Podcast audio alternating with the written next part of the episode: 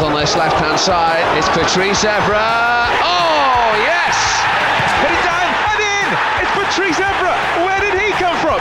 Solskjaer's got Evra in support here. He might have a go. Oh, and it's in! And it's their seventh of the night. Ball into towards Patrice Evra! Oh, my Who goodness. drives it from 20 yards out? Patrice Evra has thundered in an absolute rocket. I love this game. Hello and welcome to the Manchester United podcast. I'm Helen and alongside me today are Sam and Maisie. Hello, how are you both? All good? All good. I'm fine, thank you. I just keep eating everything. I don't have any food. Yeah, I know that's the problem when you're inside, you just keep eating, Yeah. returning to the fridge regularly. I would say, Sam, you're very excited about this one today. I'm so excited about this one today. Not only have we got a, a genuine Manchester United legend, but someone who is so, so good at storytelling. So I think he makes an incredible guest because he's an incredible football player, has had an incredible career, but also will be able to tell his story really well. Loving it. Have you met him before, Maisie? Do you know what? I haven't, but I've spoken to Scalzi numerous uh, numerous occasions about him, and um, what you see is what you get with him. It's just I love the fact that every time he speaks about Manchester United, it's always we.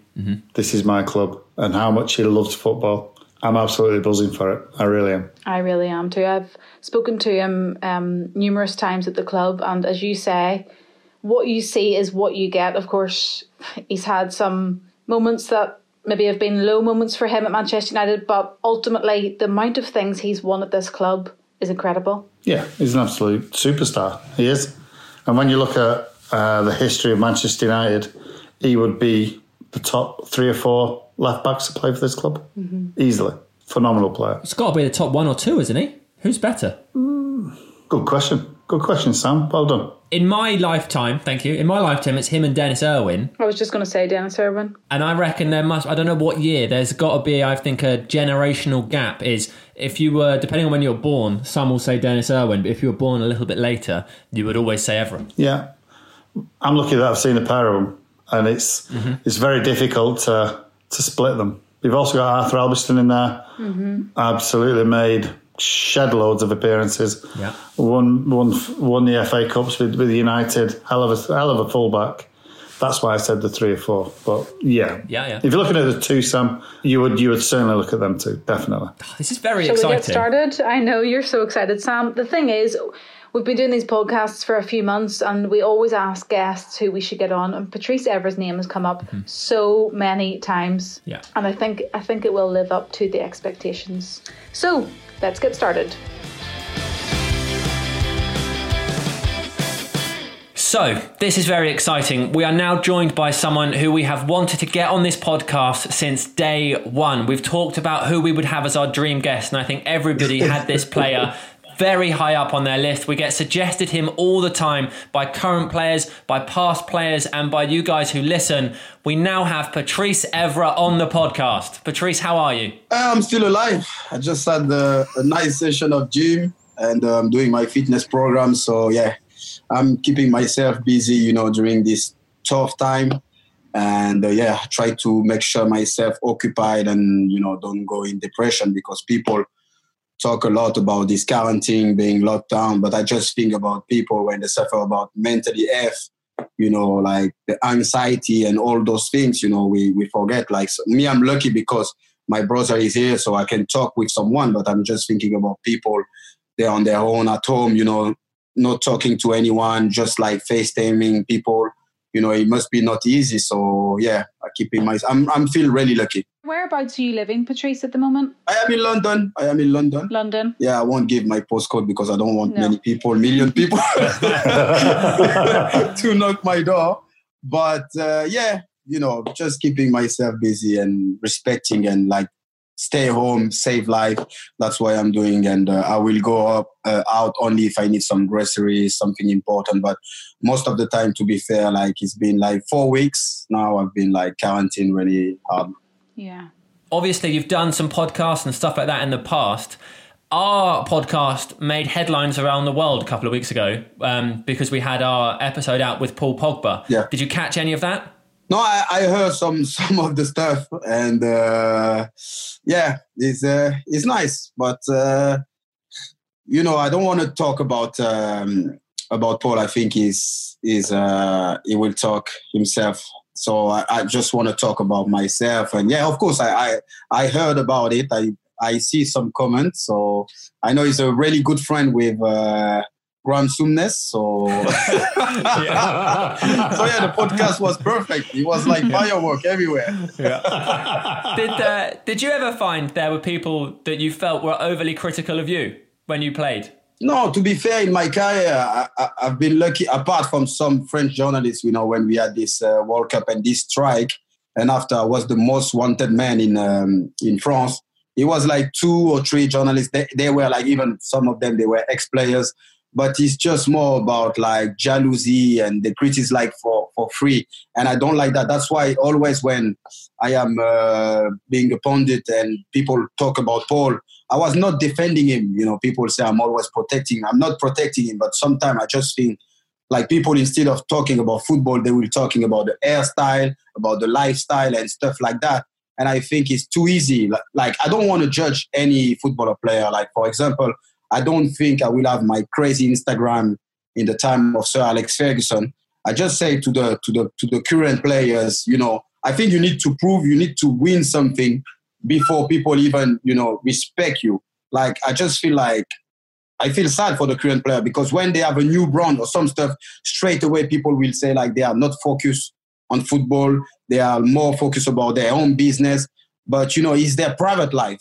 But like I say, if you are able to put football is your priority and doing your business on the other side, that's when we can be a, a nice teammate. But if I see one of my teammates is doing a lot of things outside and not performing in the pitch, I will be the first one to say, man, you need to wake up. Mm-hmm. What do you think Sir Alex would have said if you'd started your Instagram account whilst you were still playing at United? Oh, to be fair, to be fair, I'll be honest with you, I say that, but he's enjoying it so much people are sending him my videos. I remember the first one when I was doing it, the Bob Marley intro. He was like, "Oh, Patrice, I laughed so much." When I did the swap face with him and uh, Ji-sung Park and Wayne Rooney, I sent him the picture as well first. he said some word. I won't say them here. they were a nice word, but at the end, I was like, come on, boss, you love this game. And he was like, Patrice, I love you, so it's fine. How long, Patrice, have you had that catchphrase? Has that only started since you've had your Instagram, or have you had that a long, long time? No, to, to, to, to be fair, is when I was young, you know, I, I, I, I didn't speak like English. And I remember when I was watching the NBA and they were always writing, I love this game. But me, with my French accent, I was like pretending to be like an American, and I was like, I love this game, like making always this joke. but at the end, when I've done my first video, and it just came natural, you know, I say it, and I've, now is my catchphrase. And uh, like I say, I love this game. Can uh, is many things. Is being positive, uh, respecting people, helping each other, being funny, being crazy, being professional is everything. Like I say, you can drink something and you feel good and you're like, oh, I love this game. You mean like I love my life, if you want to translate. Perfect phrase for you because you're always a happy person. Um, if we can just take it back, right back to the start for you. You were born in Senegal but grew up in Europe. I think you went, you lived in Belgium for a couple of years and then settled in France. Happy childhood for you? Yeah, I'll be honest with you. Uh, it was a tough childhood because uh, you know I've got many brothers and sister, so it wasn't easy uh, living in the street because I was in Paris, but living in the street, and sometimes I was not even able to have some food. And I remember my brother Dominic was working at the McDonald's, so I was going to to McDonald's, and as his lunch break, he was giving me his own food, and I, I'm not scared also to say I've begged money in front of shop. I was like, in in front of the shop and when i see some people i was like can i have one pound? And sometimes they were giving the money sometimes no just because i wanted to buy a sandwich. So it was a tough a tough time but a happy time. I was always happy and always feel lucky. And if i have to change something i will change anything. I will keep it like that way. Mm-hmm. because he built the, the man i am you know like some people when you succeed they just see the ends they just see uh, the, on the TV, they just see the superstar. But actually, I think like on the street, I learned so much, and he helped me you know, to to be strong, you know, especially after the World Cup when I was the captain and a lot of people was blaming, but I was still strong because I know on the street I I, I had like tougher time than than what actually you know if the press talking about you. That's why I say to to the player, don't be offended. Don't be when someone talk bad about you. He have his own opinion, so you have to respect that. But I just feel like sometimes some people they just go too far, you know. Mm-hmm. That always seems to be the case, though. Those players are those people who call you have never kicked a ball, and yet they. exactly. but, but, it's true. It's true, exactly. and it's as if they're absolute superstars, but yet you put a ball at their feet and it's so difficult. Yeah. But uh, growing up as a kid, was you outgoing? Was you a shy kid or? No, no, like crazy. Like I, I like to make people laugh. I was the one to driving people. I was the one like if some of my friends didn't want to play football with me, it will it will end up as a fight. So yeah, I was I was nice but tough, you know. Where do you come in the the pecking order in terms of your brothers and sisters? Are you one of the oldest, one of the youngest? Oh, I'm the, like same dad, same mom. I'm the last one. Oh. You're the baby. But my my different brother, I have brother and sister. I am like the third third last, I will say. Mm-hmm. But I'm the last one. That's why I was the favorite for my mom. Me too. How, how many's in the family then? Oh, you didn't know? No. So we are 24. right. My dad never watched TV or maybe he lose the remote, but I don't think he was a big fan of the TV. So yeah, 24. And now I think we are like, I would say 76 nephews. Wow. Wow. Wow. Yeah, and they all they all call me Santa. Do the majority of your family still live in Paris? Your brothers and sisters? Yeah, yeah, yeah, yeah. Majority, yeah. My dad and mom, they are in uh, in Senegal, but uh, my sisters and my brother, most of them live in Paris. I've got a brother here living in London also, mm-hmm. but yeah, most of them are in Paris. So for you, Patrice, was football always your main aim in life? Did you know from a very young age that's what you wanted to do? Yeah, but I mean, like, I'll be honest with you, I didn't know what it was to be a professional footballer. I play football because of the passion, because of the love. Uh, I've been lucky. Like I remember when I was maybe uh, 14, I've been to Parc des Princes to see uh, to watch a game. But I didn't know like playing football, you can win money is like a, a job. You know, I, I didn't know all those things. I play football because I just love it, and that's why I, I was keep playing football until 38 because I was just falling. I'm just in love. I'm just that little kid, five years old, kicking the ball make me happy. But I, I didn't know all the, the success around, you know, being a footballer, like the attraction and everything. I didn't know about that. I just play for the passion. That's why now I'm a little bit sad because I don't see kids playing on the street.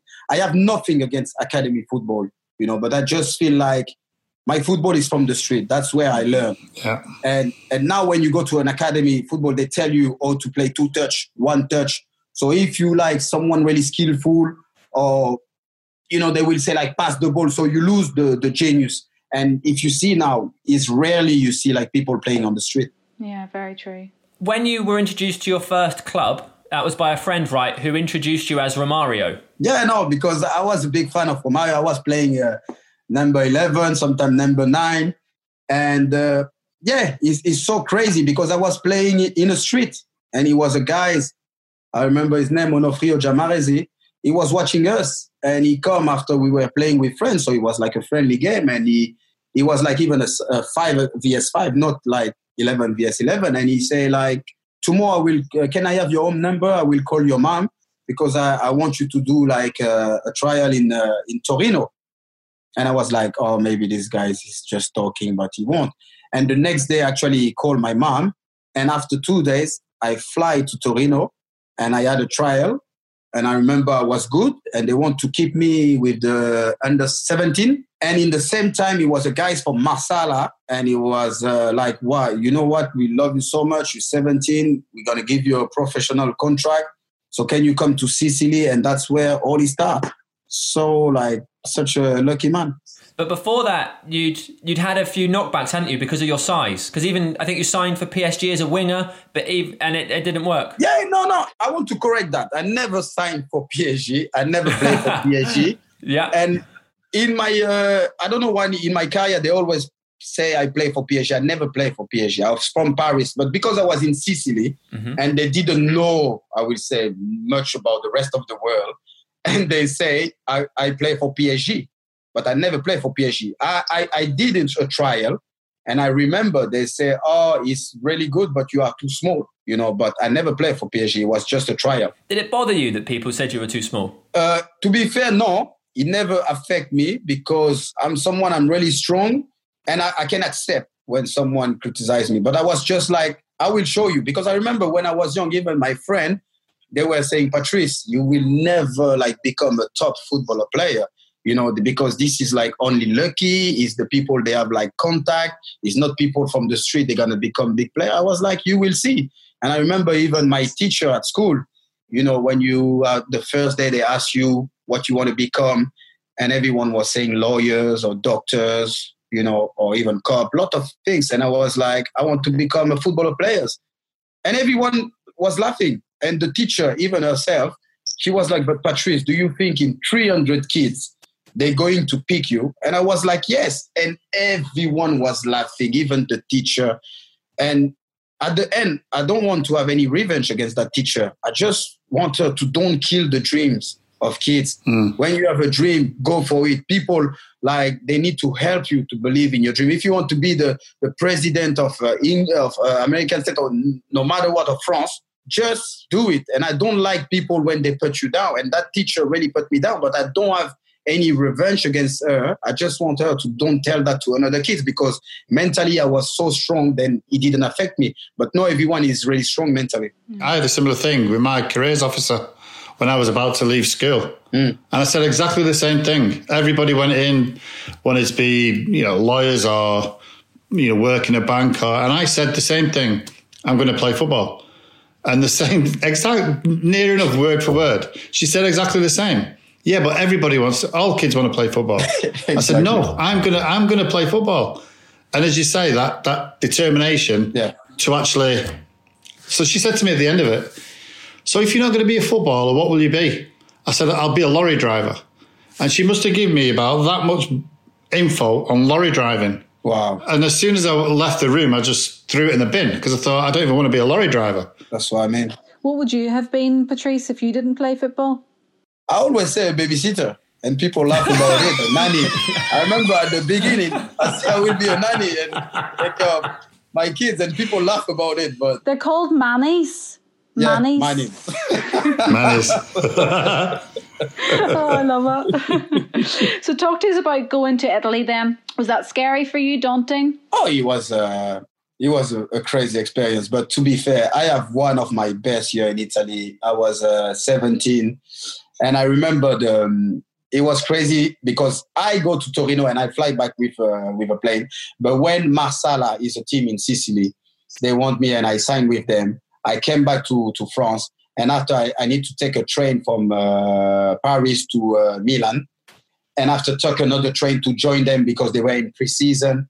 So that journey was just crazy. I remember I was I arrived at the train station uh, with no cell phone, with my tickets and my own number writing in a paper.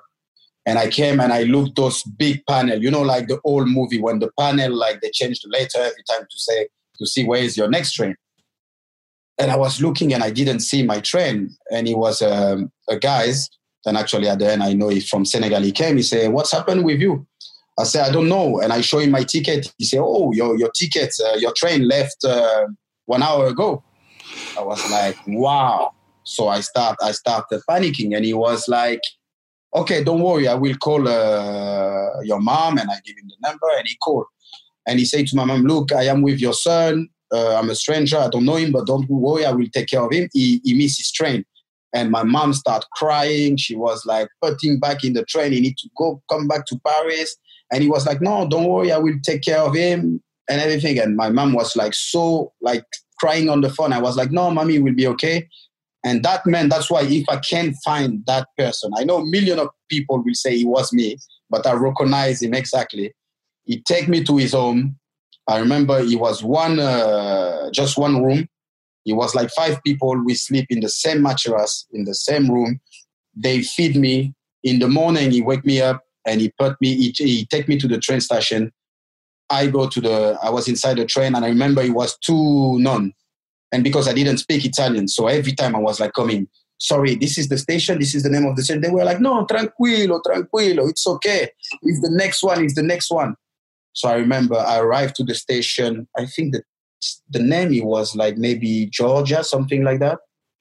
And no one was there. No bench, just the wind. And I wait 20 minutes, an hour, two hours, start being like that, no light, three hours. I was on my own, no phone. And I remember the car, one car came and he was like, Oh, schools, I'm so sorry. They say you missed the, uh, the train. We didn't know you will arrive. So finally, I see him. I remember I hug him. I said, Thank you very much. Mm-hmm. And we go to the hotel. And when we arrived to the hotel, I remember all my teammates, they were already like uh, having dinner and they say go to your room and change put uh, the tracksuit and everything and that's one of the best day of my life wow. i arrive in my room the tracksuit on the bed the like the trainers. And i remember i was like in the front of the mirror. I was like feeling like it's christmas. I was looking myself feeling so proud. And i come downstairs. And when i come downstairs everyone clap me and my teammate they give me a warm welcome. And i remember it was the first time for me to see like two fork on the side two knife and people were serving food. So for me, it was just like, you know, from the street to that. And I remember they allowed me to call my mom. I called my mom. I said, wow, mommy, this is the paradise. We are all dressed the same. People are serving us food. You know, it's just amazing. I was living my best life. And these are my best memory, no matter if I win the Champions League and stuff.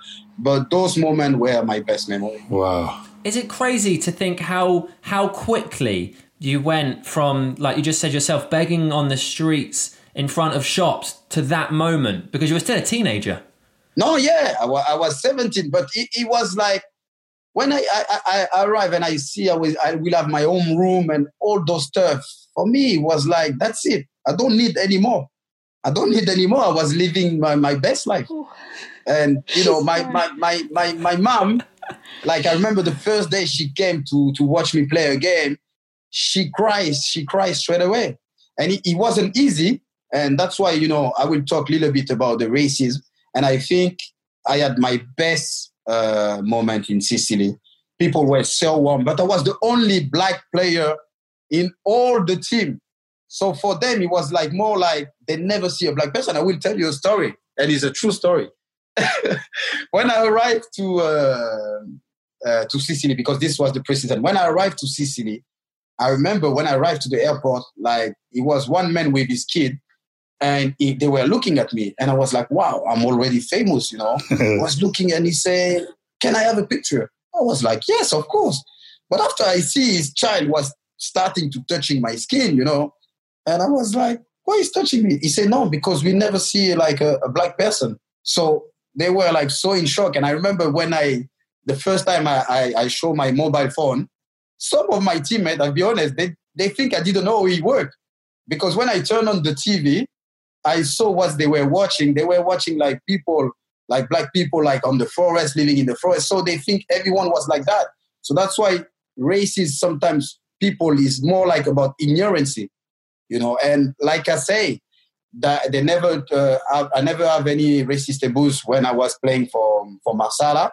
I mean, for my town, but of course, when I was playing against against team, they were like throwing some banana and making the monkey nose. But more they were doing that, I was even playing much better and I was hurting them like even more.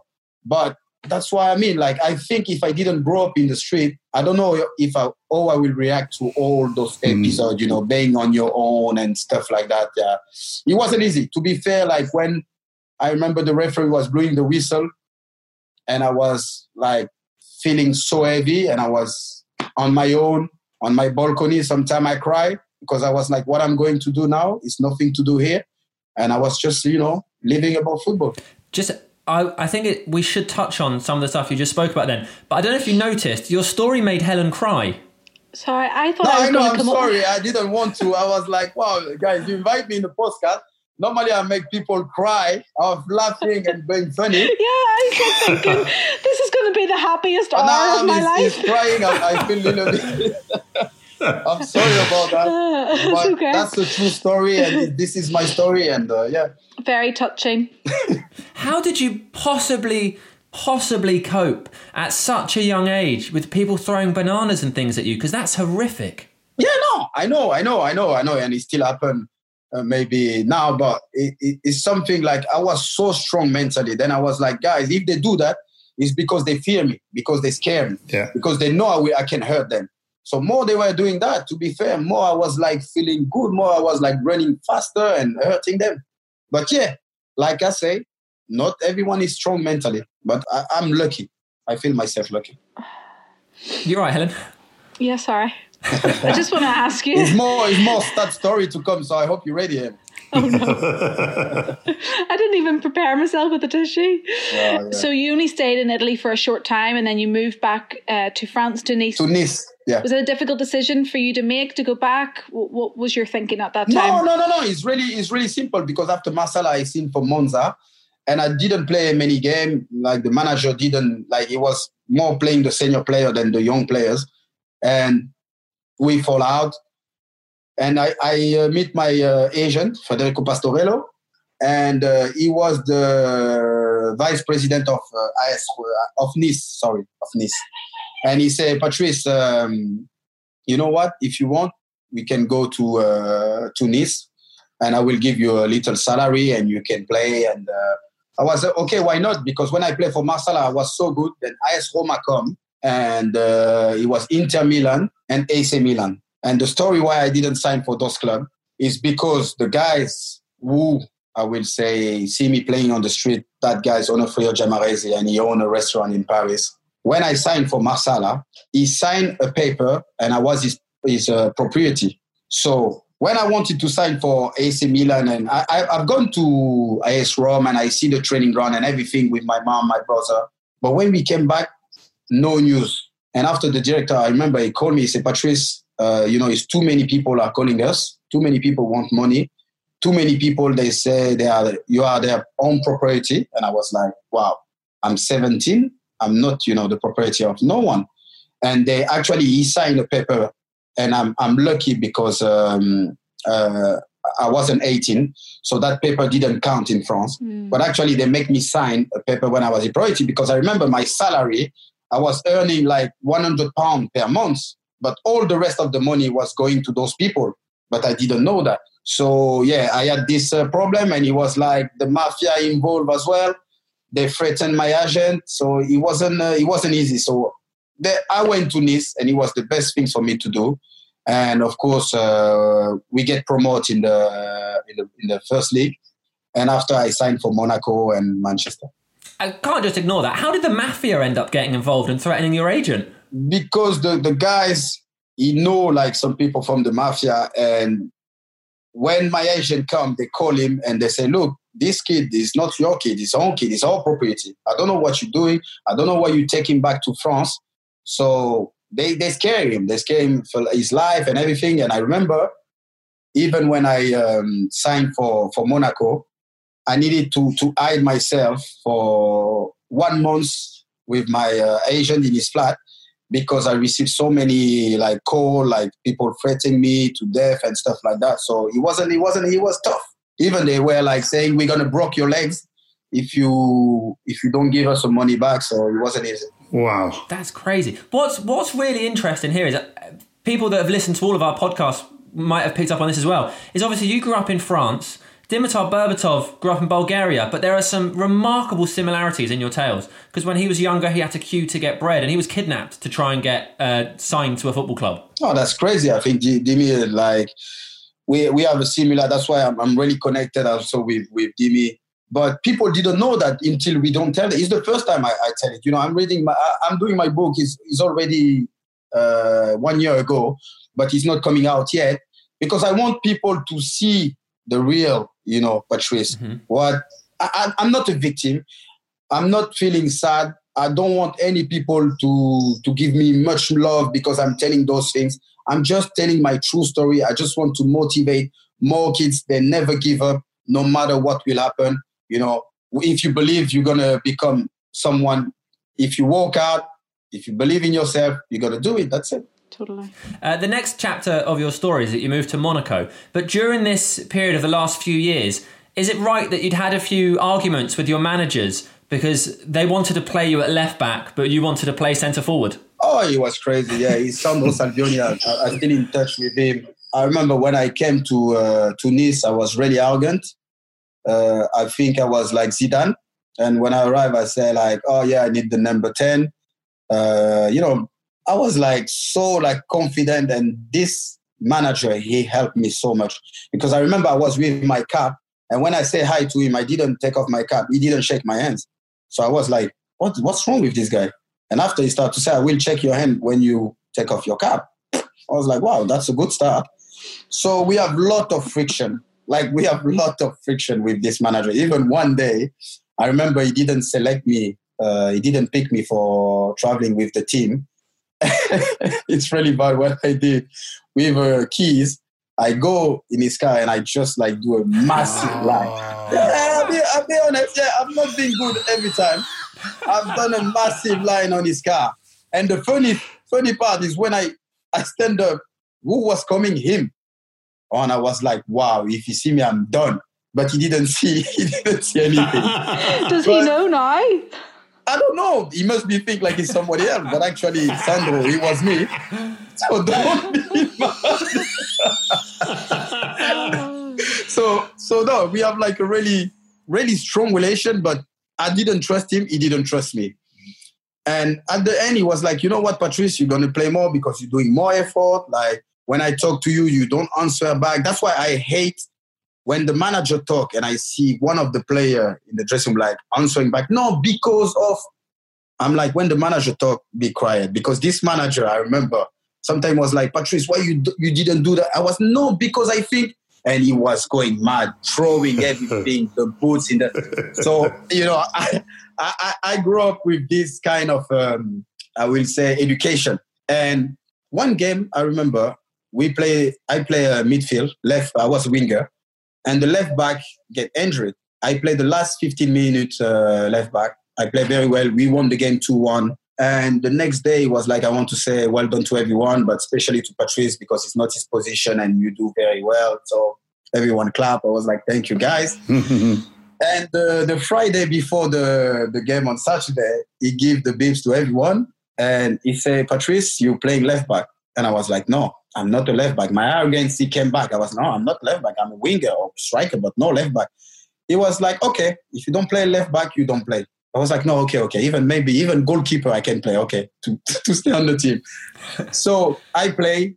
I play very well again, and every time he was like talking to me. You know why you're playing well? I was like, no, he said, because you always like grumpy after the game. You're never happy, even when you play well. I was, I'm not happy because this is not my position. He said, yes, it's not your position, but trust me, you're going to be really successful in this position. And at the end, he was right. He was right. That's incredible. We spoke to Scholesy a few weeks ago in a similar podcast, and he said the same thing. He started up front as a centre forward, then he ended up as a number number ten and then he found his position. He even actually played left back for a season in the youth. Wow. Do you always think, looking back now, you think, yeah, because when I was growing up, I was a centre forward, and then I was midfield, then I went to goalkeeper, but then it was centre half. I think eventually you just find your place. Mm. No, but me, to, to, to be honest, I never enjoyed playing left back until I joined United. If you want me to be honest with you, even in Monaco, I went to the Champions League final, French national team. Uh, being named like three times in the row the best left back in, in France. But I wasn't happy. but when I came, no, I'll be honest, when I came to United, and I even say to to to the boss, you know, boss, uh, just in case I can play winger, he was like, Patrice, we buy you because of left back. Gabriel Heinze is injury. Here, you're going to play left back and no winger. You can run, but make sure you can, like the same way you're running forward, you have the same way you are backwards. So I play I wasn't happy at the beginning. It was nice. But when I feel the fan, when I was doing a tackle and they were like clapping me like the way if you score a goal and that's when I start to enjoy it. That's when I start to going in the gym to feeling like stronger and everything. And I was like, okay, actually being left back is no bad. How long did it take you to settle into that position? Left back, Or I do you think, fully it- it- enjoy is it? a, is a, no, it's a really difficult position because at the beginning, even in first, like if you attack too much, people will say, okay, you can't defend. Yeah. If you defend, they will say he can't attack. So you need to find the right balance. And I think I find the right balance only when I play for Manchester United. Because in Monaco, I didn't want to defend at all. I was like the same line as a striker. And I remember Didier Deschamps sometimes was like, Patrice, maybe your religion, like, uh, uh, you don't allow you to defend. What's wrong with you? And I, I didn't want to run back, but I didn't have the choice with Sir Alex Yeah, Ferguson. going to say. So, before we get fully into your career at United, your your final season at Monaco, you were made vice captain. You made it to to the Champions League final, losing out to Jose Mourinho's Porto. Porto. What was that time in your life like? And you started playing for the French national team, and you started getting linked to some really big clubs around Europe. oh, I was like, I'm the best left back. I'm a, a massive uh, superstar. You know, all the things like, I was like, yeah. My agent, I remember when my agent came and he said, Patrice, you know, Liverpool, Inter again, Manchester United are interested. I was like, yeah, okay, that's good news. But like easy. I know Manchester, I, I'll be honest, I, I was following Manchester United because of Eric Cantona. So I was like, I didn't know big was Manchester United. I was more like focused on Cantona. And I remember like my agent said, but Patrice, do you know you're going to sign for Manchester United? I was like, ah, it's okay, you know, it's no no problem. and he was like, Patrice, but you need to be ready. I said, don't worry, I got it. And I remember I signed in uh, in January. I was living in Monaco. I just had uh, my, my my son Lenny. He was only uh, three months. So first of all, I remember when I fly to Manchester, I fly on the little plane. It was raining.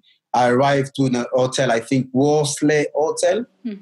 I don't Yeah, where's the yeah. Marriott? Yeah. Yeah, in Marriott, yeah, exactly. Yeah, where's the So I, Marriott? I arrived there. I remember Vidic was there, and I was like, "Wow!" It was raining, and I remember my wife called me and said, "Oh, is it?" Oh, I said, "Oh, it's really nice. uh, it's nice. You see, like, wow, people are so nice." So I was warm. like, "Yeah, it's perfect." But I remember it was like tough. My first six months was tough. My my son just came, just born. We live in the hotel for six months. It was like cold.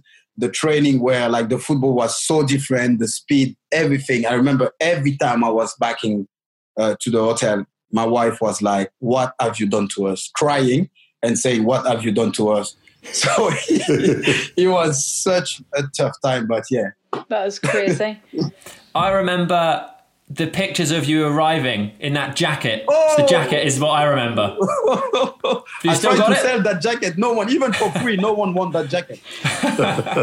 To be in the museum. Oh yeah, but to be to be to be honest, like I say, I didn't know where I was going, and people, my agent say, "Oh, it's cold in Manchester," so I went to that shop and I buy that. Wow, that really bad jacket. and the guys was like, "Oh yes, you look very good." But soon as I went out of the shop, I swear the jacket was double my size, and I was like, "Wow, these guys, you know to sell things." And yeah, I sell with that. I, I signed for United with that jacket. But yeah, that jacket I have a crazy story. Did you ever speak to Eric before you joined United? No, Nothing. that's the things that uh, I never. It's when uh, I think uh, he came for the first time in Old Trafford, and I meet him, and I was like, wow. Because if you see when we win the first, uh, when I win my first uh, league, I was with the French flag, and it was the picture of uh, Eric in the middle, Eric. and I was actually I was dedicate my first um, first uh, league for for Eric for a simple reason. Because in my head even when I meet him I meet him like um, I think maybe like seven months ago. And I was like you know what? Every time I play I was playing with a massive pressure because I was like I wanted to respect what you have done because he opened the door for the French player and I was wanted to make sure you know I respect that tradition and I remember Eric give me one of the best compliments. He said, "Wow, Patrice, you you you do more than leaving that door open. So so well done." And I was like, you know, having that compliment for from the king, it was just uh, I was just like so happy. Wow, that's so cool. what about meeting Sir Alex Ferguson and your teammates for the first time? What was Oh. that like? I will be honest with you. The first time Sir Alex Ferguson talked with me, it was at the halftime with the derby, derby game, my first game against Manchester City. And he just shouted on me so many words. And the only things I understand is like, you're not coming back in the pitch. He was like, now you stay here and you watch and you learn the English football. Yeah, that was his uh, first word. So Did you not speak to him before that though? we, I meet him. I meet him in Paris Yeah. uh, with David Gill, you know, before I signed. But my English wasn't, and he was with Carlos Queiroz. So Carlos Queiroz was talking French, and he was like translating. But no, the boss didn't speak with me. I told you the first time he spoke with me was during these forty-five Halftime. minutes halftime. That's when I know who was Sir Alex Ferguson. Did you understand what he was saying? Oh yeah, I don't think he was nice because the way he was like shouting and giving the hair dryer, he wasn't a nice thing for me. And what what about your teammates who helped you and welcomed you to the club at the very that- start? no, Gary Neville. I always say that. I remember Gary Neville. He was the one to to come with me when I even have to like uh, do some views for for a flat and stuff like that. He was so so so nice with me. But after, of course, Mikael Silvestre, Louis Saha, because they are they are French, uh, Giggsy. But I remember Rio and uh, and I always tell them that Rio and uh, Wazza and Wayne, they were laughing uh, at me at the training when people when I was like going on the floor and stuff like that. And I remember even before a game, it was like a warm up, and we do a little box. And I remember I, I fall, and when we do the stretching, they were laughing at me, and I was looking at them, and I was like, "Wow, guys, I'm gonna show you real who is the real Patrice. Like I can't accept even my my teammates are laughing at me." You know, but I, I tell them that and they laugh about it. But to be fair, those things motivate me so much. Yeah. What did you think of your teammates when you did your first training sessions? Did the quality seem what you expected it to? the first training session end up with uh, Ferguson have to stop the, the training session because Ronaldo fight with uh, Van Nistelrooy, and uh, so, so that that's was my first tra- training session. I think he, he- we end like training only thirty minutes. So no, I was like feeling so good. That's why I scored like even a great goal. The boss was like, "Wow, you know, Patrice is ready and everything," but I don't think I was ready. Did you think, oh, this is going to be what training's like every week? Yeah, I was like, it's so easy. It was like easy. But trust me, when I play, it was the first time in my life I play at 12 o'clock because you, I know people know this story. I say this story many times, but that's the truth. And nine o'clock, it was the breakfast. And I remember I see Mikael Silvestre and Louis Saha eating pasta, eating beans for the first time, like egg. I was like, okay, I will try the same. And I'm, I'm not a big fan of breakfast. I can have a couple of tea and that's it.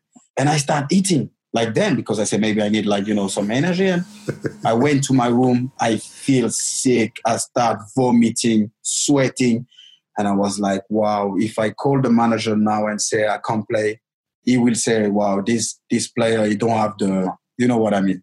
And I was like, "Okay, you know what? I won't say anything. I will play." That's one of my worst mistakes. Came warm up, sunny. I was feeling heavy, tired, and I remember the first five minutes I play against uh, Sinclair, and he had my and I was like bleeding, like bleeding my eyes. I remember he head me. I was like bleeding, and it was a, a corner kick. I was against the post, and you know when you have a bubble like up on your head, like you start thinking about. I was like, what the hell I'm doing here? I was in Monte Carlo chilling. It's like the football is so fast. Oh my God, you're so dumb, Patrice. You should back to Monte Carlo. I remember thinking that. And the worst, the worst part is when the game was uh, finished and um, we go back to my to my flat with my agent and his wife. And my agent looked at me like this and he said, Patrice, I'm sorry. I was like, why?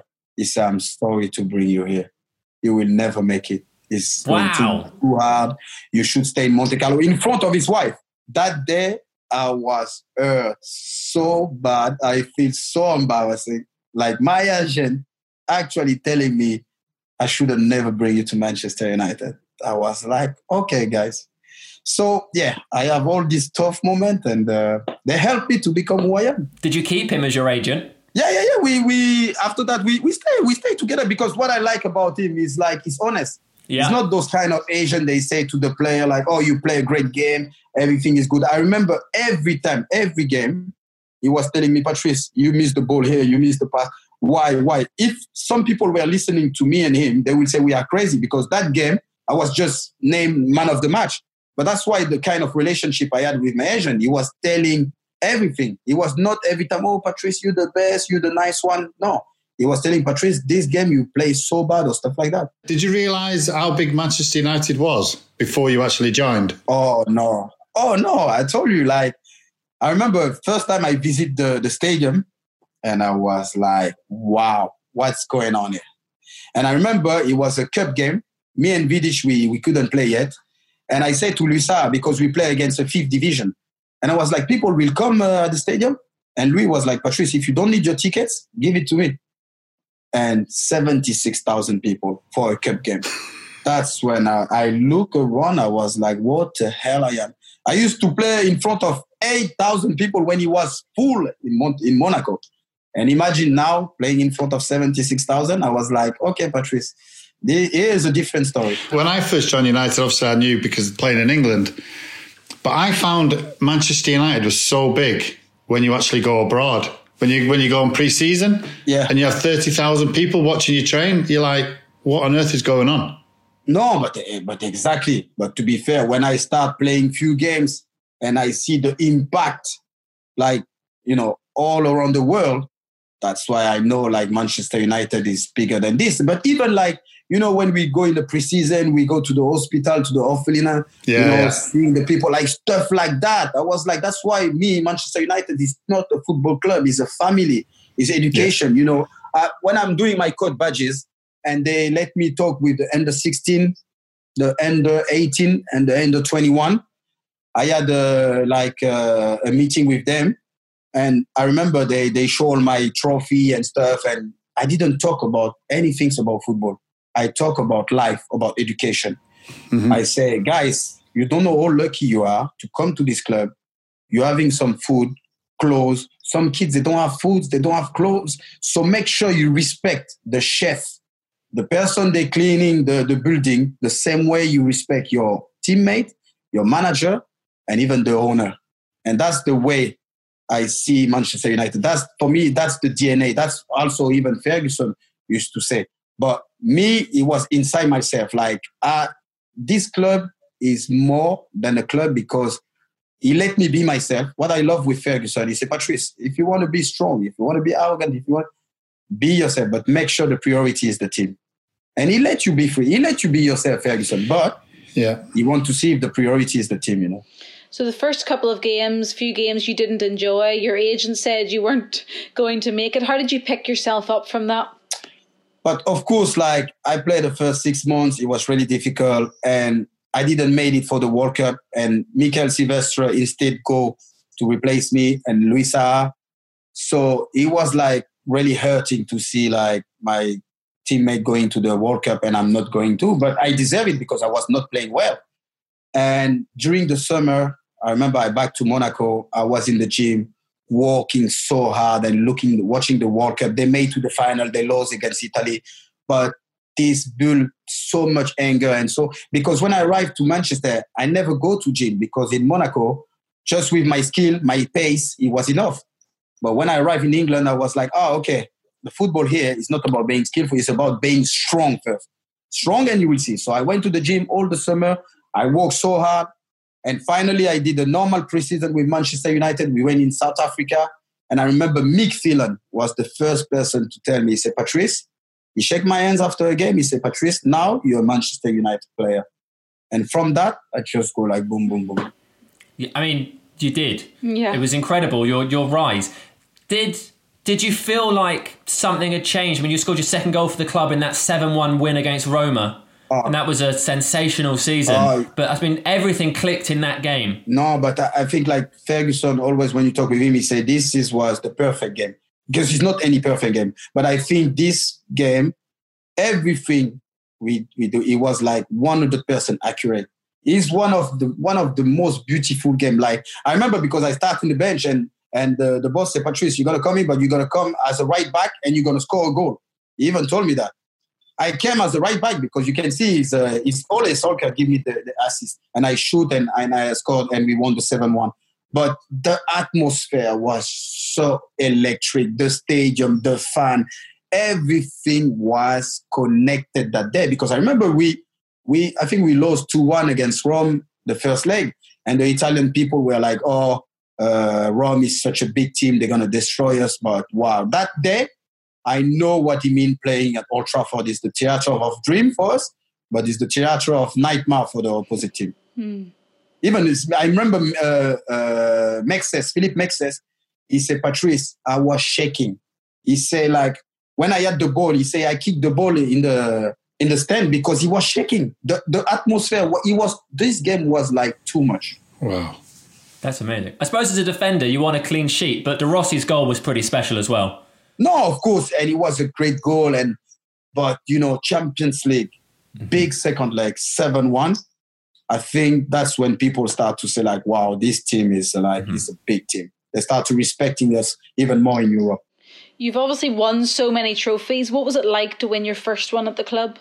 Oh, I was uh, I was uh, like a kid. I remember because I was in Mikael Silvestre house. We were watching the game, and I think it was like Chelsea playing. And if they lose or draw the game, we were already champion. And I think they lost, so we were champion. And I start jumping, and Mikael was looking at me like, "What the hell is doing this, guys?" You know, because we already like won four four league. And I was like, yes, I was screaming, and he was like, Patrice, chill, calm down. And you know, the the the, the feeling was like I think your first one is so mm. amazing. Yeah. I think something and I, I'll be honest, when you start winning the third one, the fourth and the fifth, you celebrate, but not the same way. You celebrate, you know, because it's the camera and stuff. But I think inside, because that's the things, Ferguson, he I, I think he teach you how to to be as a robot. I think I wasn't a human being playing for Manchester United. When we won game, when I was doing something good, I wasn't pleased. Some for me, it was like something normal. I always say like uh, Deschamps teach me like winning is something important, but Ferguson, he was like winning is something normal. And I remember after big games, sometimes we win against Liverpool, he was like, "Come, clap you, well done, son, well done, son." He never come like hey, and scream. Apart when we win the Champions League final, but you know, it was just like something normal winning the league. what were your celebrations like when you won the league then? So the first one you celebrated lots. Did you celebrate with your teammates? Oh yeah, I came back the next day and I see people they weren't excited like I was. So I was like, okay, Patrice, I think you need to calm yourself down. Like this club is normal to win the league. You know what? Go go start and training, go in the gym, do something. Because here, like they don't care. You win the league, is well done, it's normal because next day something yeah else. the next yeah. day because one of my one of my uh, big i will say uh, uh, upset is when we won the the league and the champions league in 2008 i think that day i was like wow sir alex ferguson is something else so we win the champions league moscow we had a little party in moscow but it wasn't like a massive one in the plane i was with um, i put the music and i remember Scholesy, uh, Giggsy, Patrice, people want to sleep. I said, guys, we won the league, the Champions League, and you tell me to be quiet? No chance. I remember I was putting the song American Boys in, in the plane, like singing. So we arrived, we land, and I was expecting like a massive parade because some players they say no, it won't be a parade because it's some issue with the police and stuff. I said no, guys, no chance. We won the Champions League. We have to have a massive parade. We land, I look through the window, I see like nobody was waiting, nobody was there. I say, okay. And I see the bus, oh, bus next to the plane. I was like, okay, where are we going? So we get to the bus, and I remember Ferguson take the mic. Well done, guys. I'm really proud of you. Uh, we win the Champions League, the league. But next year, if someone doesn't want to win again, I will uh, cut his contract. Enjoy enjoy your your summer with your national team and i don't wish you good luck. That's it. I don't wish you good luck. That's brilliant. Yeah. That was his speech of winning the champions league in 2008 i remember i arrived home i dropped my bag i remember i was like to my boy i was like this is this is the feeling to win the champions league But actually, he just like tell you like winning is something normal and you shouldn't be excited about it. Is that what you would say? Something you really learned from him? What, what would be the biggest thing you learned from Sir Alex? Wow, this is so many things to learn. No, I think what I learned about him is loyalty and his door was always open. Always open. I remember one game, he, uh, no, before a training session, he came, he said, Patrice, can you come? And I go to his office. He said, what do you think we should play in Europe? We should like play 4-3-3 or we keep the 4-4-2? And I was like, wow, boss, you're asking me, I'm the little Frenchman, like about tactic, you know? He was like, oh, what's your opinion, Patrice? And I said, okay, I think if we play like 4 3 3, we have like so many like players so fast. We were like Nani, a lot of people. We can hurt team in Europe. And he was like, oh, thank you, son. I was thinking the same. And the, the next game we play in Champions League, we play 4 3 3. So Ferguson, you know, he's a really strict and really hard manager, but he opened you the door. When he know you're going to be loyal for the club and you're going to die for the club, Ferguson gave you everything. Mm-hmm. So after winning the Champions League, lots of league titles followed, but in that period, you were probably would certainly in England, I think around the world, considered the best left back on the planet.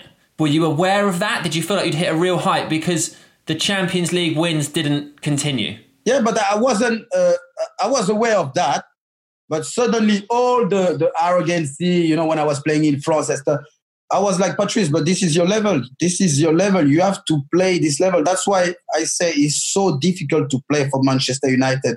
You need the character before the talent.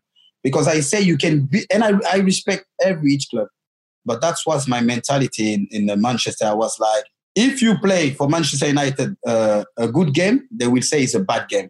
When you play a, a really good game, that's where they will say it's a good game.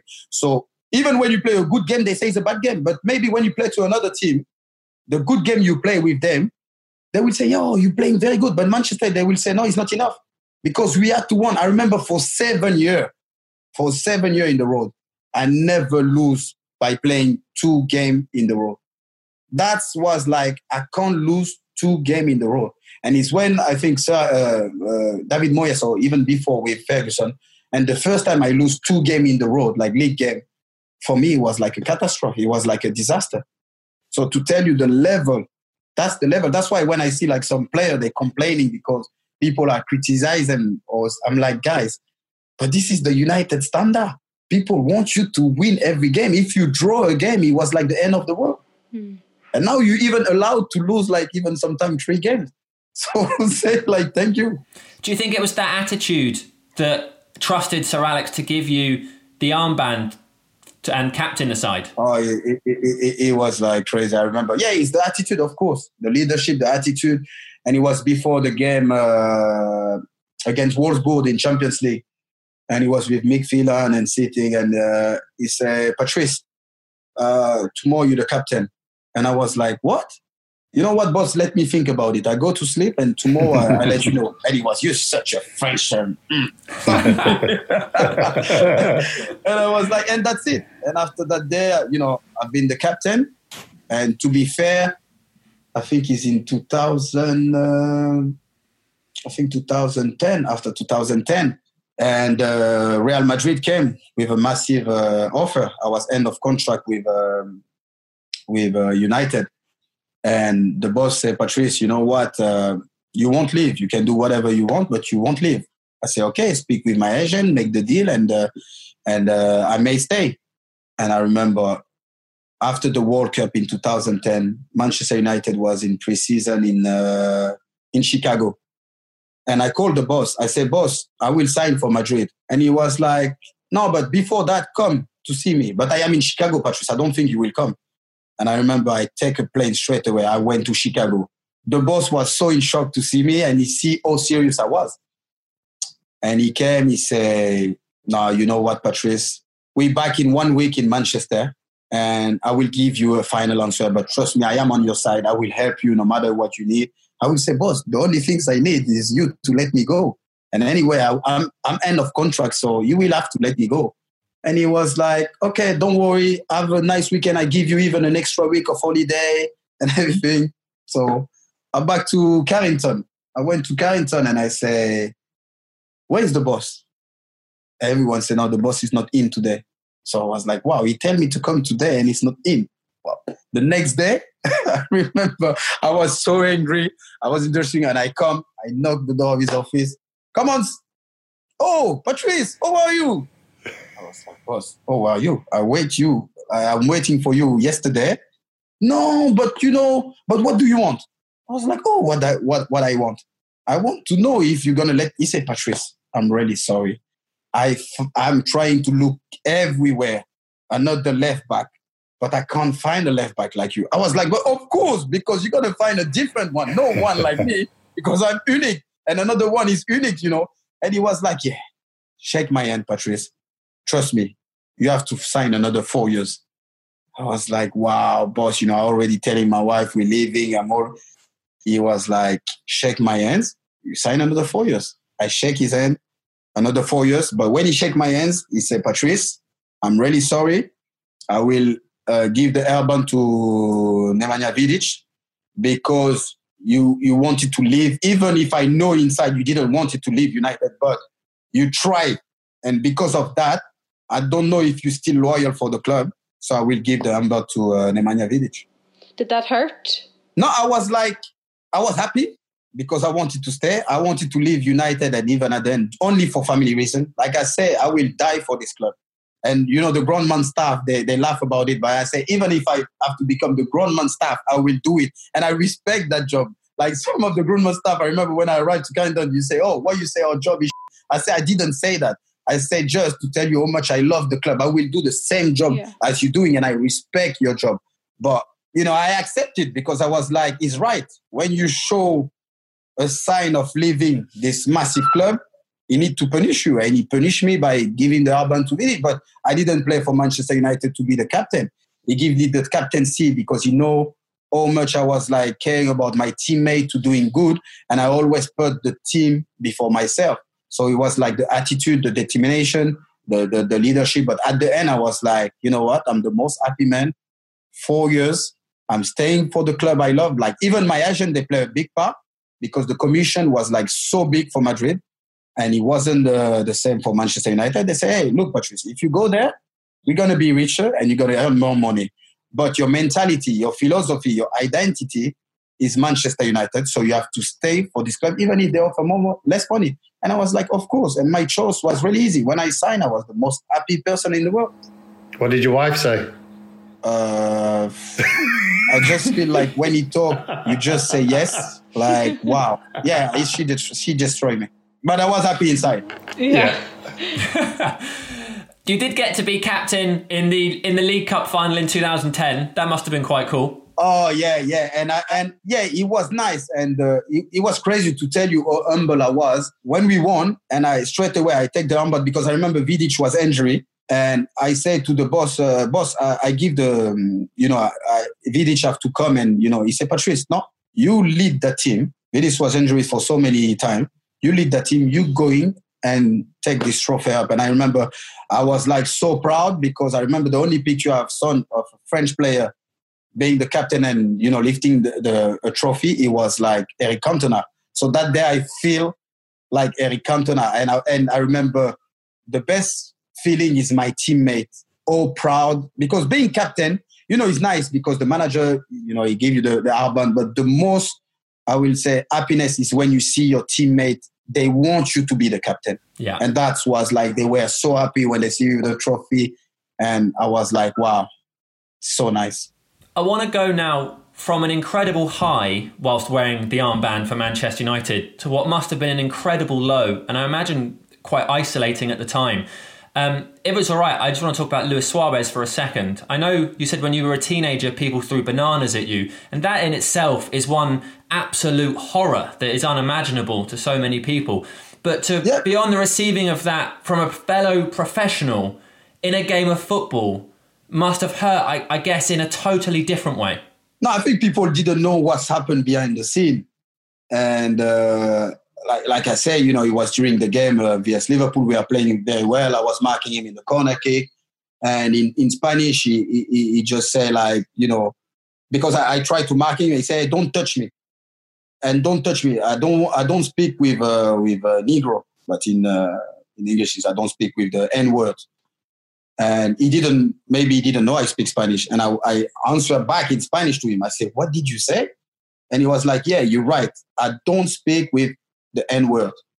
And from that moment, I remember I was like, and the referee came and he was like, "What's happening with you two? What's happening with you two? But he see he see my eyes change. He said, "Patrice, you okay?" I said, "No, he just like make some racist abuse."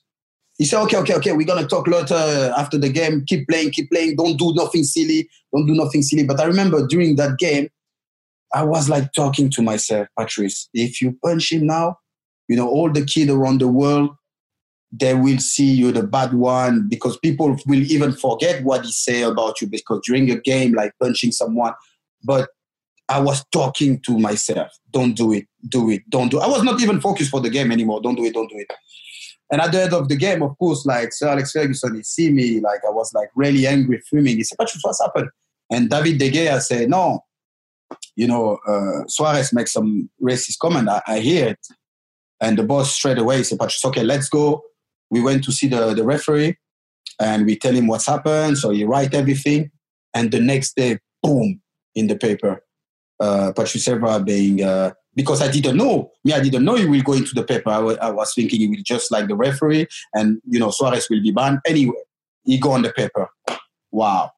So I received, like Manchester United, the club, I received a lot of threatened letter, like people say, they were in jail. When we come out in jail, you know, we are Liverpool fan. We're going to kill you. We're going to kill your family and everything.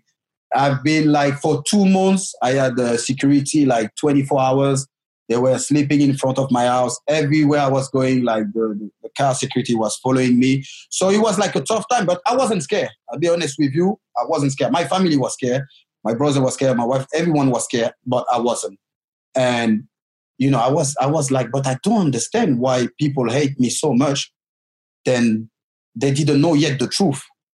But after, when we went um, the confrontation with uh, Luis Suarez and he start lying, saying, no, uh, when I say Negro, that's the way I call my friends and stuff like that. But I was like, this is not my name. My name, give me a name. She didn't give me a color because I understand. I know like some uh, uh, people from South, South America, when they see a, a, player, a black player, they will call him like Nero. And sometimes it's nice or sometimes it's not nice. But anyway, my mom didn't give me, my name is not Nero, is not a black, uh, I'm not, a, my name is not black, it's Patrice anyway. So we argue, they argue, but Sky have some like some good footage where you can see he actually say it. So at the end, he admitted they banned them for eight game. He had a, a massive fine. And uh, I remember after that, Liverpool play a game, and we were watching it with the with my teammate, and we see all the player with that shirt and Kenny Dalglish. We support Suarez. I was like, wait, this guy is being like banned for eight games for racist abuse. He's been fined and everything, and they support him like that way. I was like, something is confused, you know. And I was really, I was really, uh, really upset. But when after I did like the point on Sky and I see like Carragher apologizing himself, like after eight years, I was so surprised. And he was like, Patrice, that day we made a big mistake. I didn't expect that. And I was like, wow, Jamie, this is really touched me. And I be honest with you, now I will even like start even respecting more Liverpool as a football club because when this happened, I was really disappointed about the club. I received a letter from the chairman of Liverpool. And my he sent me an email saying like we really apologize about what's happening eight nine years ago. You're more than welcome to come to liverpool if you need anything. So it really touched me because like you say you know it's better like you know later than never. But i was like i was surprised that liverpool like support that uh, that kind of uh, of attitude but i was like you know when you have those kind of problem like people around you they just think you're crying. You know, even when I say that, you will see the report. They will say, "Oh, he's still talking about this." I'm not still talking about that. Uh, I, I, name even Suarez Player of the Year that year. I name him. I, I name him. Uh, I name him like the best striker. I, I, I, name him as the best player of the year because I was, um, uh, I will say, evaluate Suarez on the pitch and know the person he was. So, you know, it was a tough, tough, tough time. Do you think? Because even I mean, this is a podcast to talk about your career, not to talk about the the. Yeah, but we have to we have to say talk about everything, so it's fine. Yeah, um, you just said that people even now will say he's still talking about it, but don't you think it's absolutely right and acceptable that you should talk about it if you want to because you were on the receiving end of something horrific do you think No, the way the course. media play it they play it as like a big drama and in it you're just a character and like as you said people would say would say oh he's just crying about it and it's almost like you were in the wrong for pointing out that you were abused as opposed to people pointing the finger that's where it what I have feel. gone That's exactly what I feel like to be pointed out when you get abused. Because I can do my job. I could like punch him on the pitch. What I will get? Maybe being banned for two years in front of all the kids, all the people like watching the game.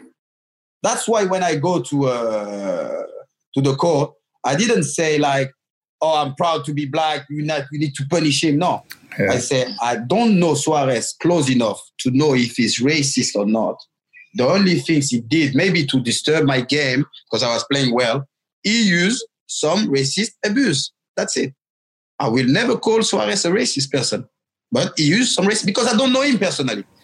And even when we played the Champions League final, uh, when I was playing for Juventus, I shake his hand at the corridor and we talk. You okay? I'm like, I forgive really fast, but I just don't understand when people, when someone is being victim, the media or even the people around, they are stop crying. I don't cry.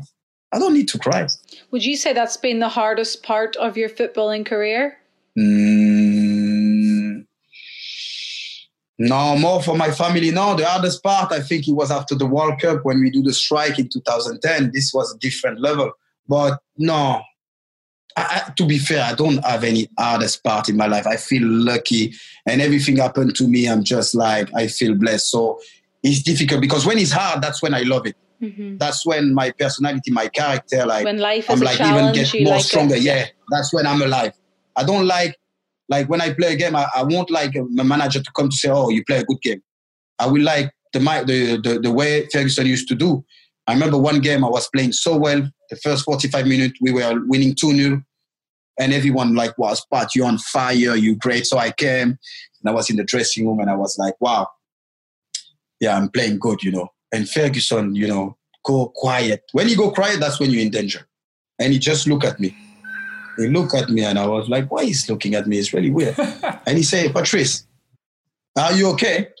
And me, I was like, yeah, of course I'm okay. He say, why you pass the ball back to Van der Sar? I said, because I didn't have any solution in the front. And boss, it's only one ball. You know, I always play forward. He was like, if you pass ball, if you pass the ball against Edwin, I take you out. And I was like, I look at him, I say, maybe, you know, maybe it's a prank, maybe it's a joke. Like, I don't know what he's talking about. And actually, he stopped like shouting and everything. And I didn't say nothing. We won 4 0. The next day, I went to his office and I said, Boss, what's happened yesterday? You were the one. He said, But Patrice, you play one of the best game I ever see you play since you play for United. But the things is like some player were doing start to doing some skill, trying to mix people. So because I know you can take it, I shout on you to to send a message to your teammate. And I was like, wow, boss, really? And he started laughing. He said, get out of my office. You know how much I love you. so that's the kind of relation, yeah, with, with Ferguson, yeah. You clearly both had a very close relationship, and it was very clear to see that. How did you feel personally when he announced that he was stepping down?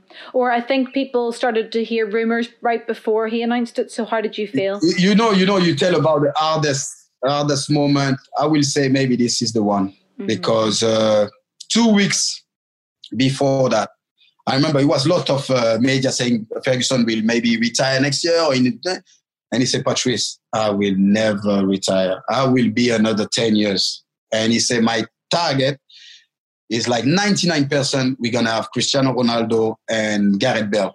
I just need these two players to win again the Champions League, but 99%. And to be fair, when I speak with Cristiano, I ask him, he say like he's, he was he say yes to the boss. He was like coming to join United, and um, so he told me this after two weeks. I remember we were in the dressing room waiting, And uh, when we arrive at Carrington, I see all those, those camera, and I was like, wow, something I've done, someone I've done something wrong. Maybe a player is a story again. You know, someone have done something wrong. We are in trouble.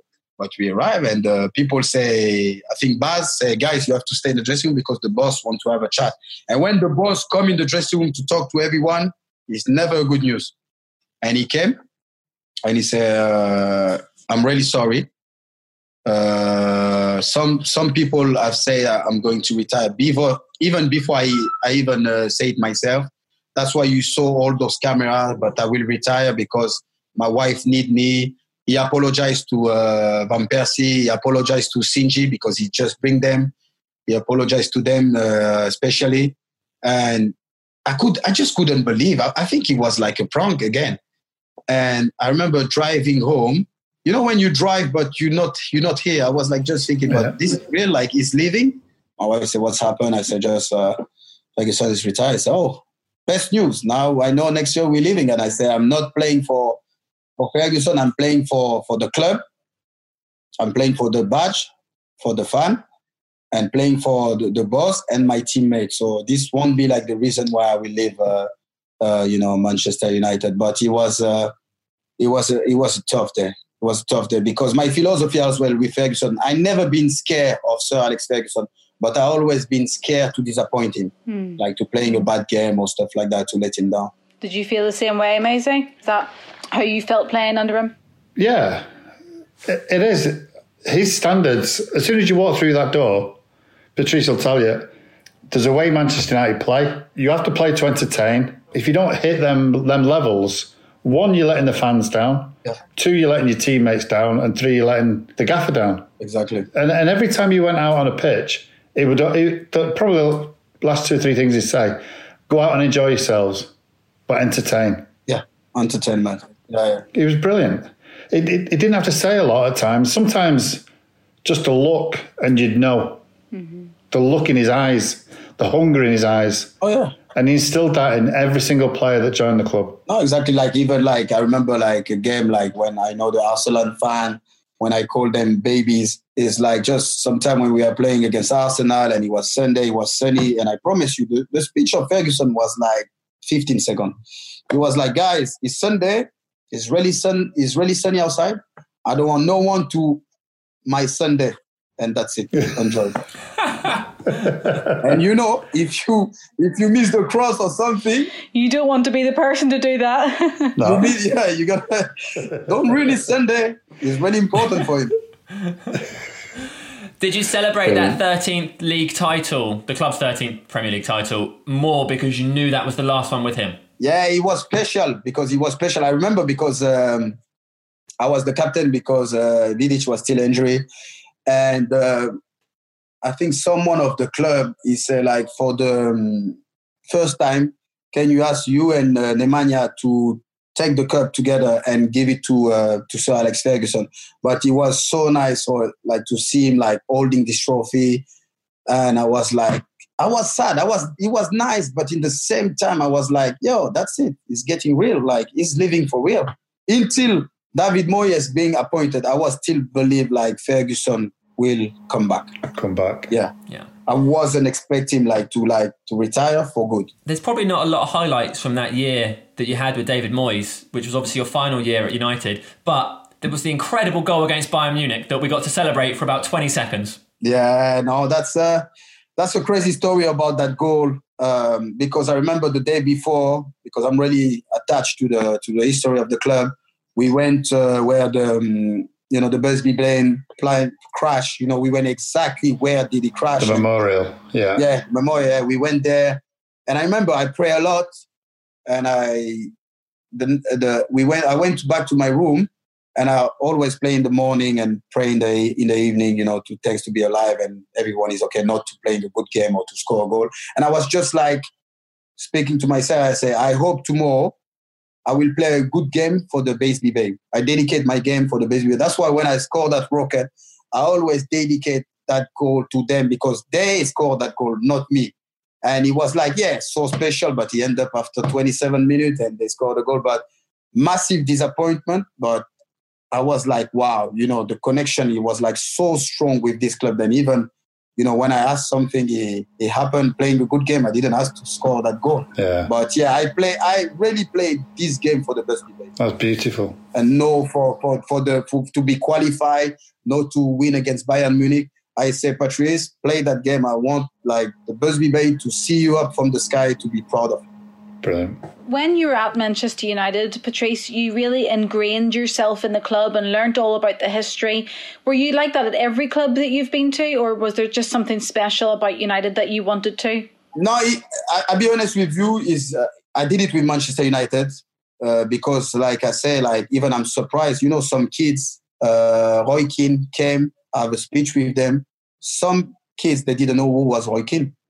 And those things, I don't want those things to happen. That's why I say to those kids, watch some DVD, read some book. So you will see this person when he's entered this building, you know what that player, what that person have done for the club.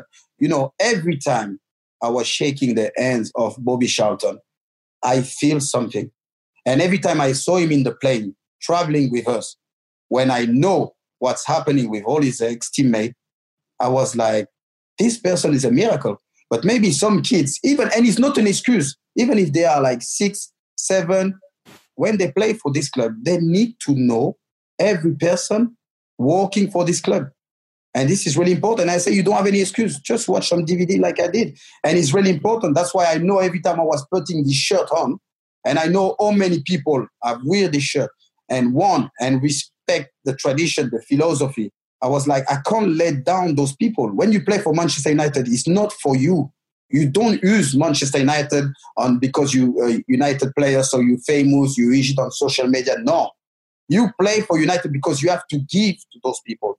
You know, I give you one example when we were in preseason, and before to came in the bus, we were really tired. I'll be honest with you, and he was a Cure fan, and the player we like when no one no sign, no one have to sign.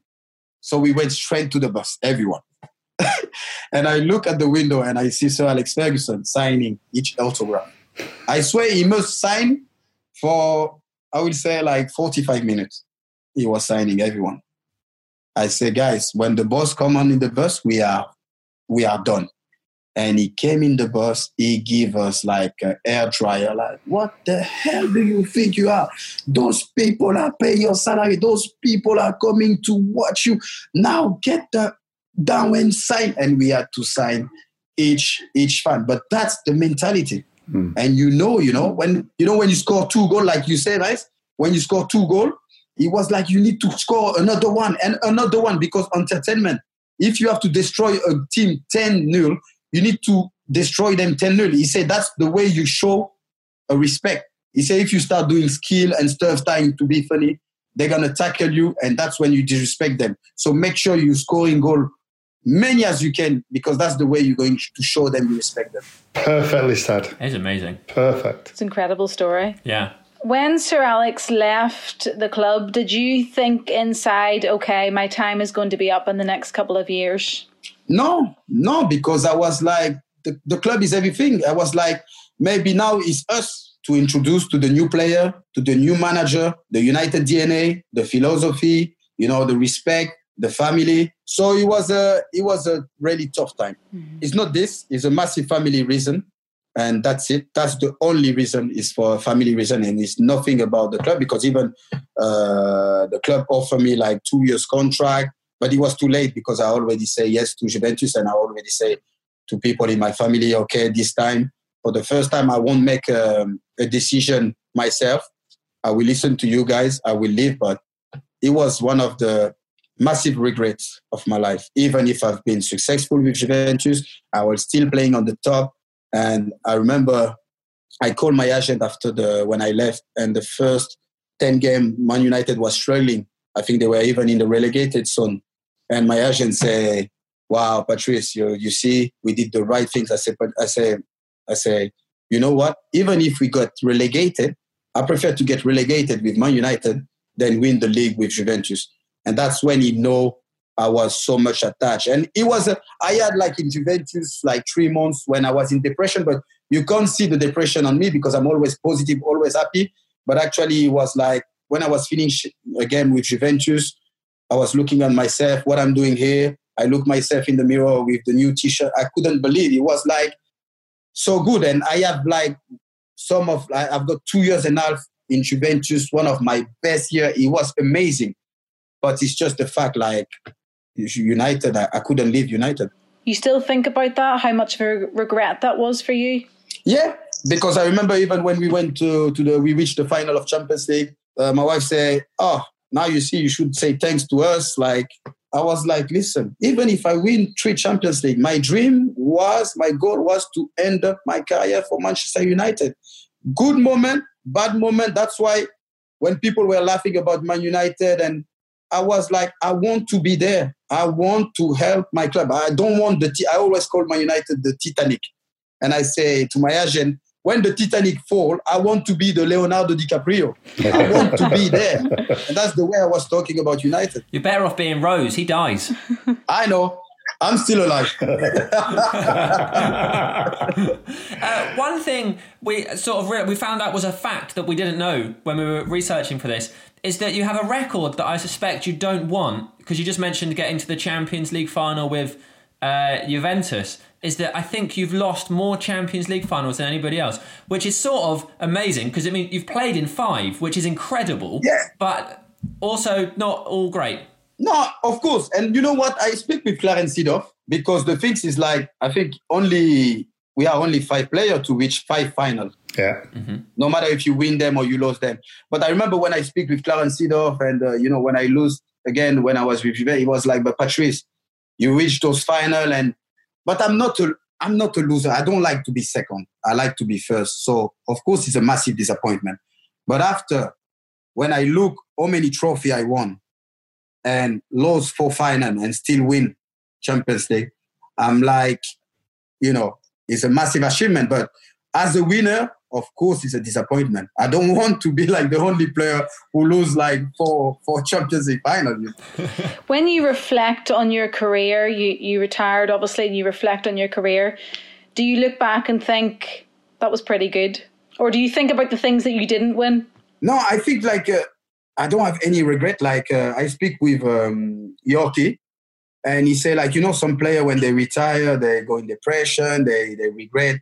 But I enjoy so much every moment. Then right now I'm such an happy person. Then of course I want things to be different. Of course I want to to have like five Champions League medal.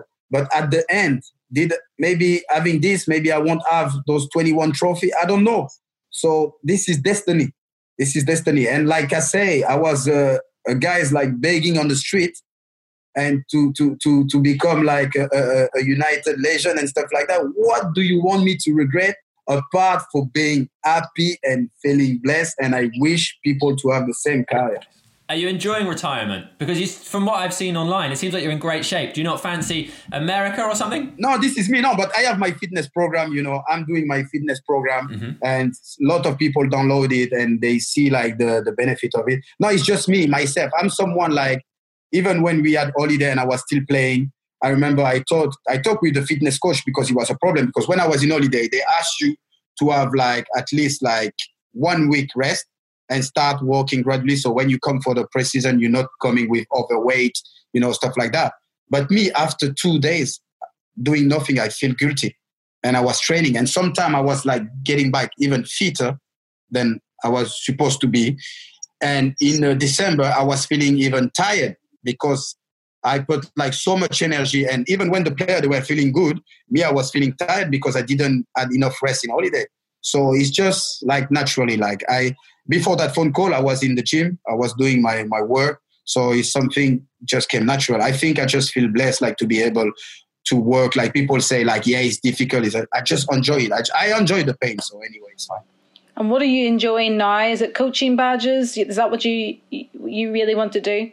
I'm surprised because I am enjoying my, my coach badges, and of course the Corona stopped everything. I finished my B license. I was going to do the A license with uh, with Ashley Cole here in Chelsea, and uh, yeah, he stopped everything. But I love working with kids, and you know, you you exchange some different idea, and it's such a different, uh, I would say, role being a manager because when you're some player, you know, they think because you have a bigger career and you're going to be a tough manager, but no, you're back from zero You know, as a as a player, of course you win this, but as a manager, what they have done, nothing. Which experience, nothing. So I start from the beginning, from zero, and that's why you know I spend like many hours with kids and doing my stuff. But it's it's so nice, and I enjoy it because, like I say, if you want to become like a great manager, you need to start from zero and forget the player you were. Like I remember some inspector and stuff. They were like, "Oh, Patrice, no, but we try to be nice because you know you." I'm like, "Hey, I'm nobody.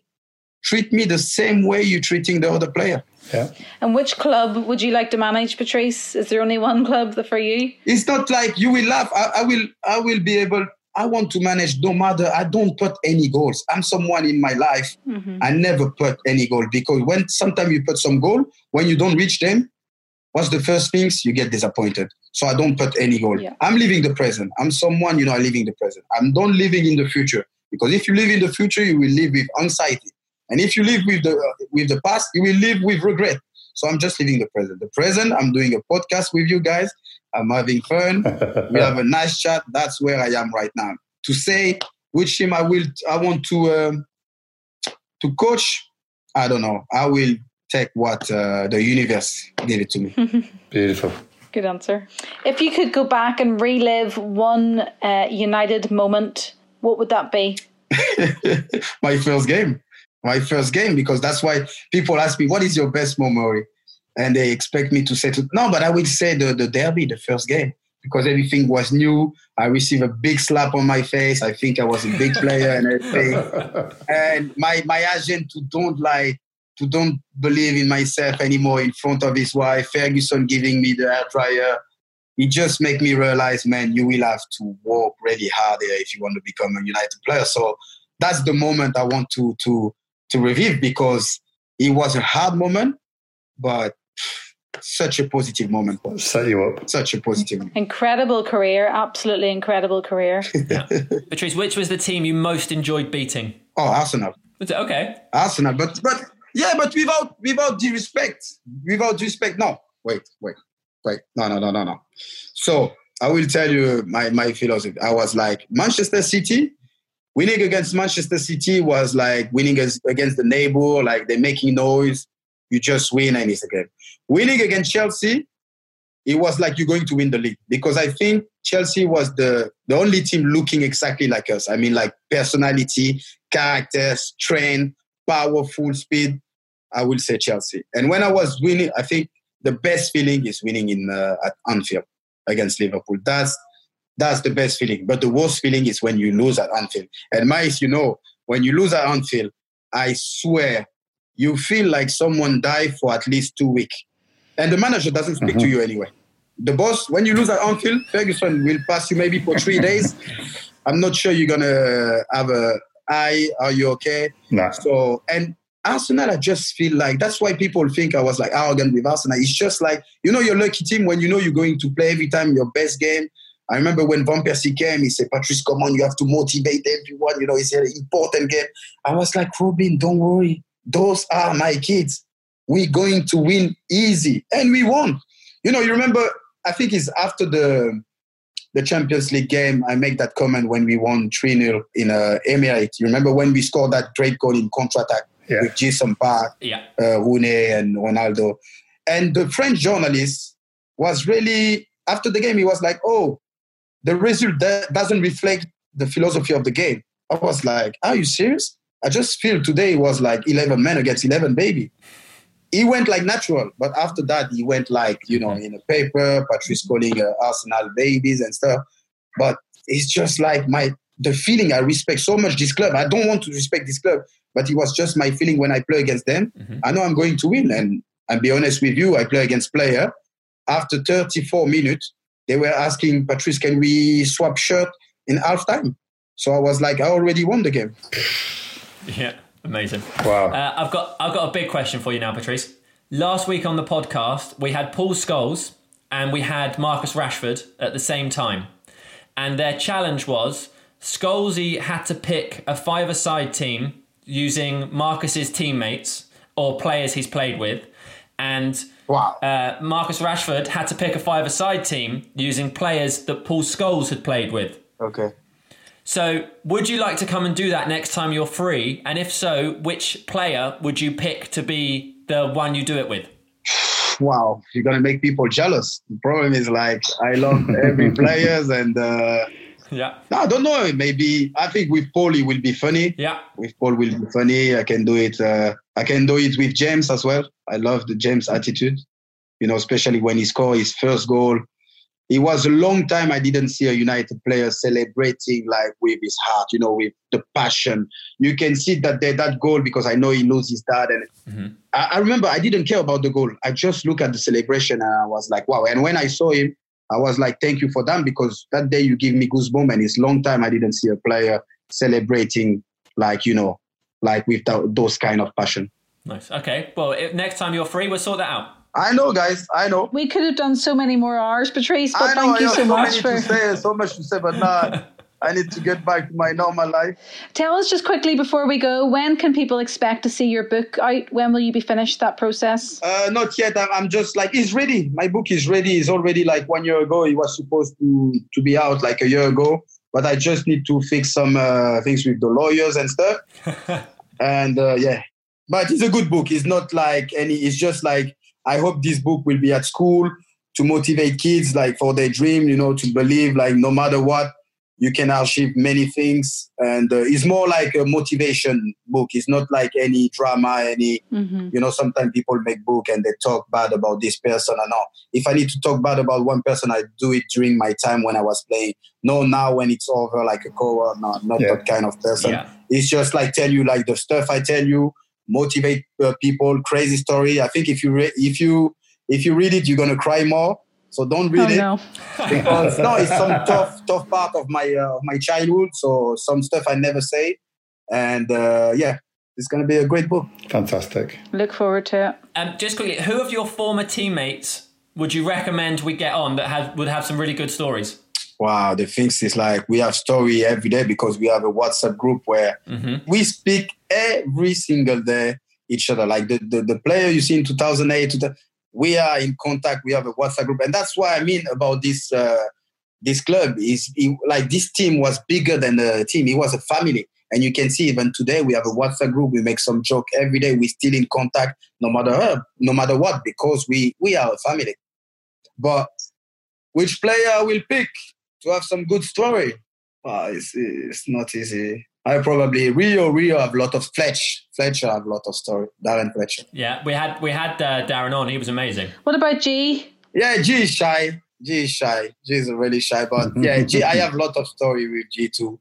But uh, if you want many story, I don't think G will be the right guy. Okay.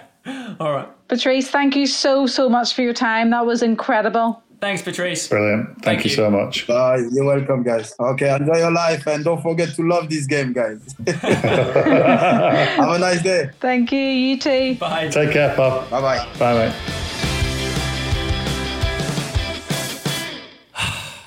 How good was that? Incredible. Brilliant. I just take it. I just just taking it all in, Maisie. It's all right for you. You know loads of footballers. You see them all the time. Oh, you ask Scholes' his best mate. Are you Patrice's best mate now? I think I am. I think we're locked Has down it by then. changed? Yeah, we're gonna uh, get on Kahoot and do a quiz.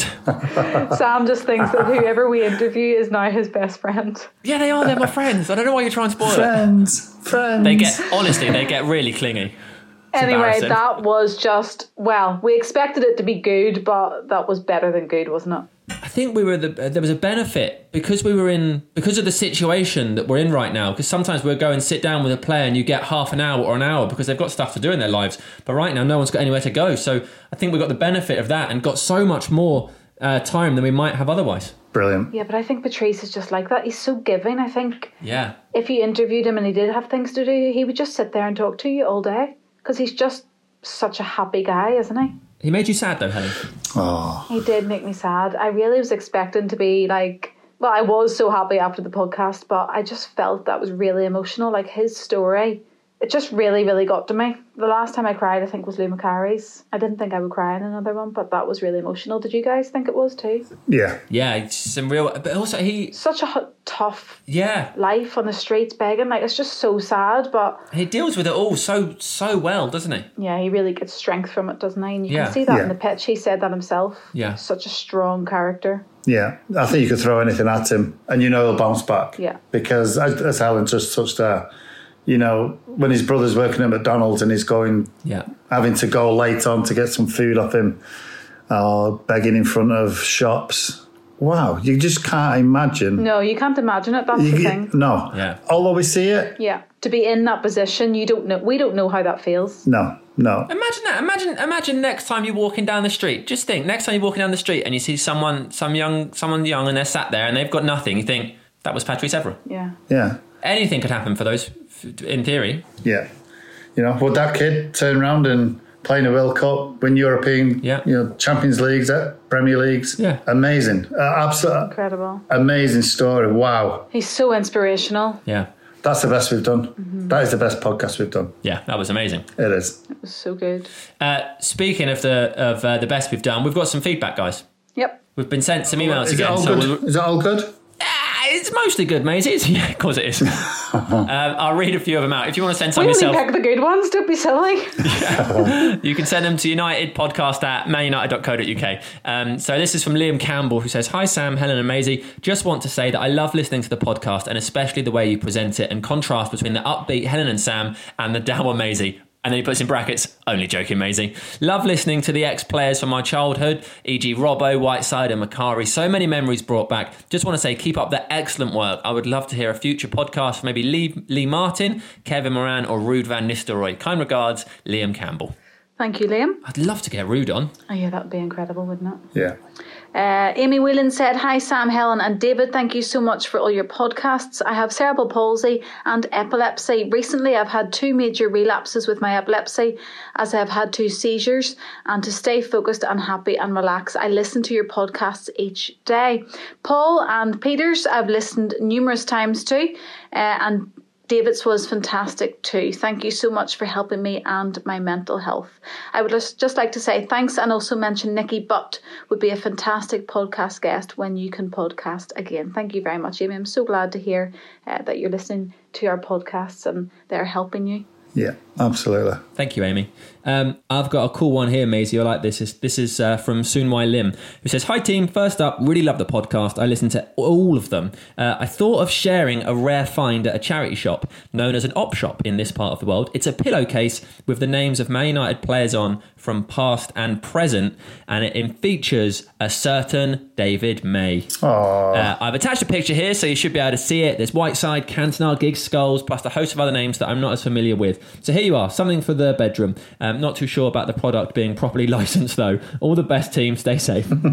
Thank you, Soon. That's really cool. Love that. Well, lovely picture. Yeah, it's cool, isn't it? That's cool. Uh, Gary Ogden said, Hi guys, thanks for the fantastic show. I've been a United supporter since the early 80s and enjoy listening to old and current players. Keep up the good work. Thanks, Gary. Thank you very much indeed. And Joanna says, Here's a note to say I'm enjoying your podcasts. Have only just discovered them thanks to a recommendation on a United forum. I'd love to hear you do a podcast with the greatest manager of all time, Sir Alex. He must have so many stories to tell, and I'd find him so interesting to listen to as he did so much for the club. So it would be great to have him featured. I'd also, um, out of the current players, find Rashford and Dan James interesting to feature as well. Thanks again. Thank you very much. Be Great to have Sir Alex, wouldn't it? I know. I I I think that would probably be like a ten part episode. That would just be a series. Yeah. Oh, I shook his hand once, and that was pretty exciting. Was he your best mate then, Sam? Oh my god! When we were for that brief second, we were holding hands. We were we were the best friends in the world, and he was thinking, Friends. "Who is this guy? Will you let go of me?" Uh, I've got one here, guys, from Mike Sam, who says, Hi, Sam, Helen, and David May, superstar. I first started with Big Pete's podcast and I fell in love with the show immediately. I love the dynamics and the banter. I love how real the conversations are, especially when Maisie is in, because he has that player connection and is able to relate with many of the players. As I'm in Asia and never had a chance to visit Old Trafford, I never knew the insides, what's the cliff, or how certain sites and towns are up the road or across the river, or why rivalries matter. I listen to all the podcasts and waiting for each and every one. Hope to hear at least a hi from you guys. Hi, Mike Sam. It's weird. The podcast makes it feel that these players are closer than I first believed. Thanks, the number one fan in Malaysia, Mike Sam. Oh, I love that one. Thank you so much. Yeah, it was really cool. Yes, Mikey Sam. Shout out to you there. Yeah. Number one Malaysia fan. Yeah. Shout out to you personally there too, Maisie. And it's actually it's actually cities, not cities. Just to let you know that, Sam. What did I say? He said sites. Did I? And it's actually cities. Oh. Yeah. Well, that's me told. Yeah. I apologise. Thank Yeah. you so much for all of your emails. Um, you can get in touch with us in the usual way if you do want to email unitedpodcast at manunited.co.uk utd podcast at manunited.co.uk uh, so do give us a shout if you want to have a little word with us. That is it for this week's episode. We'll be back with another isolation podcast for you next week. And as always we'd really appreciate if you could rate and leave a review wherever you listen to your podcasts. We will see you again next time. Stay safe. Bye. bye bye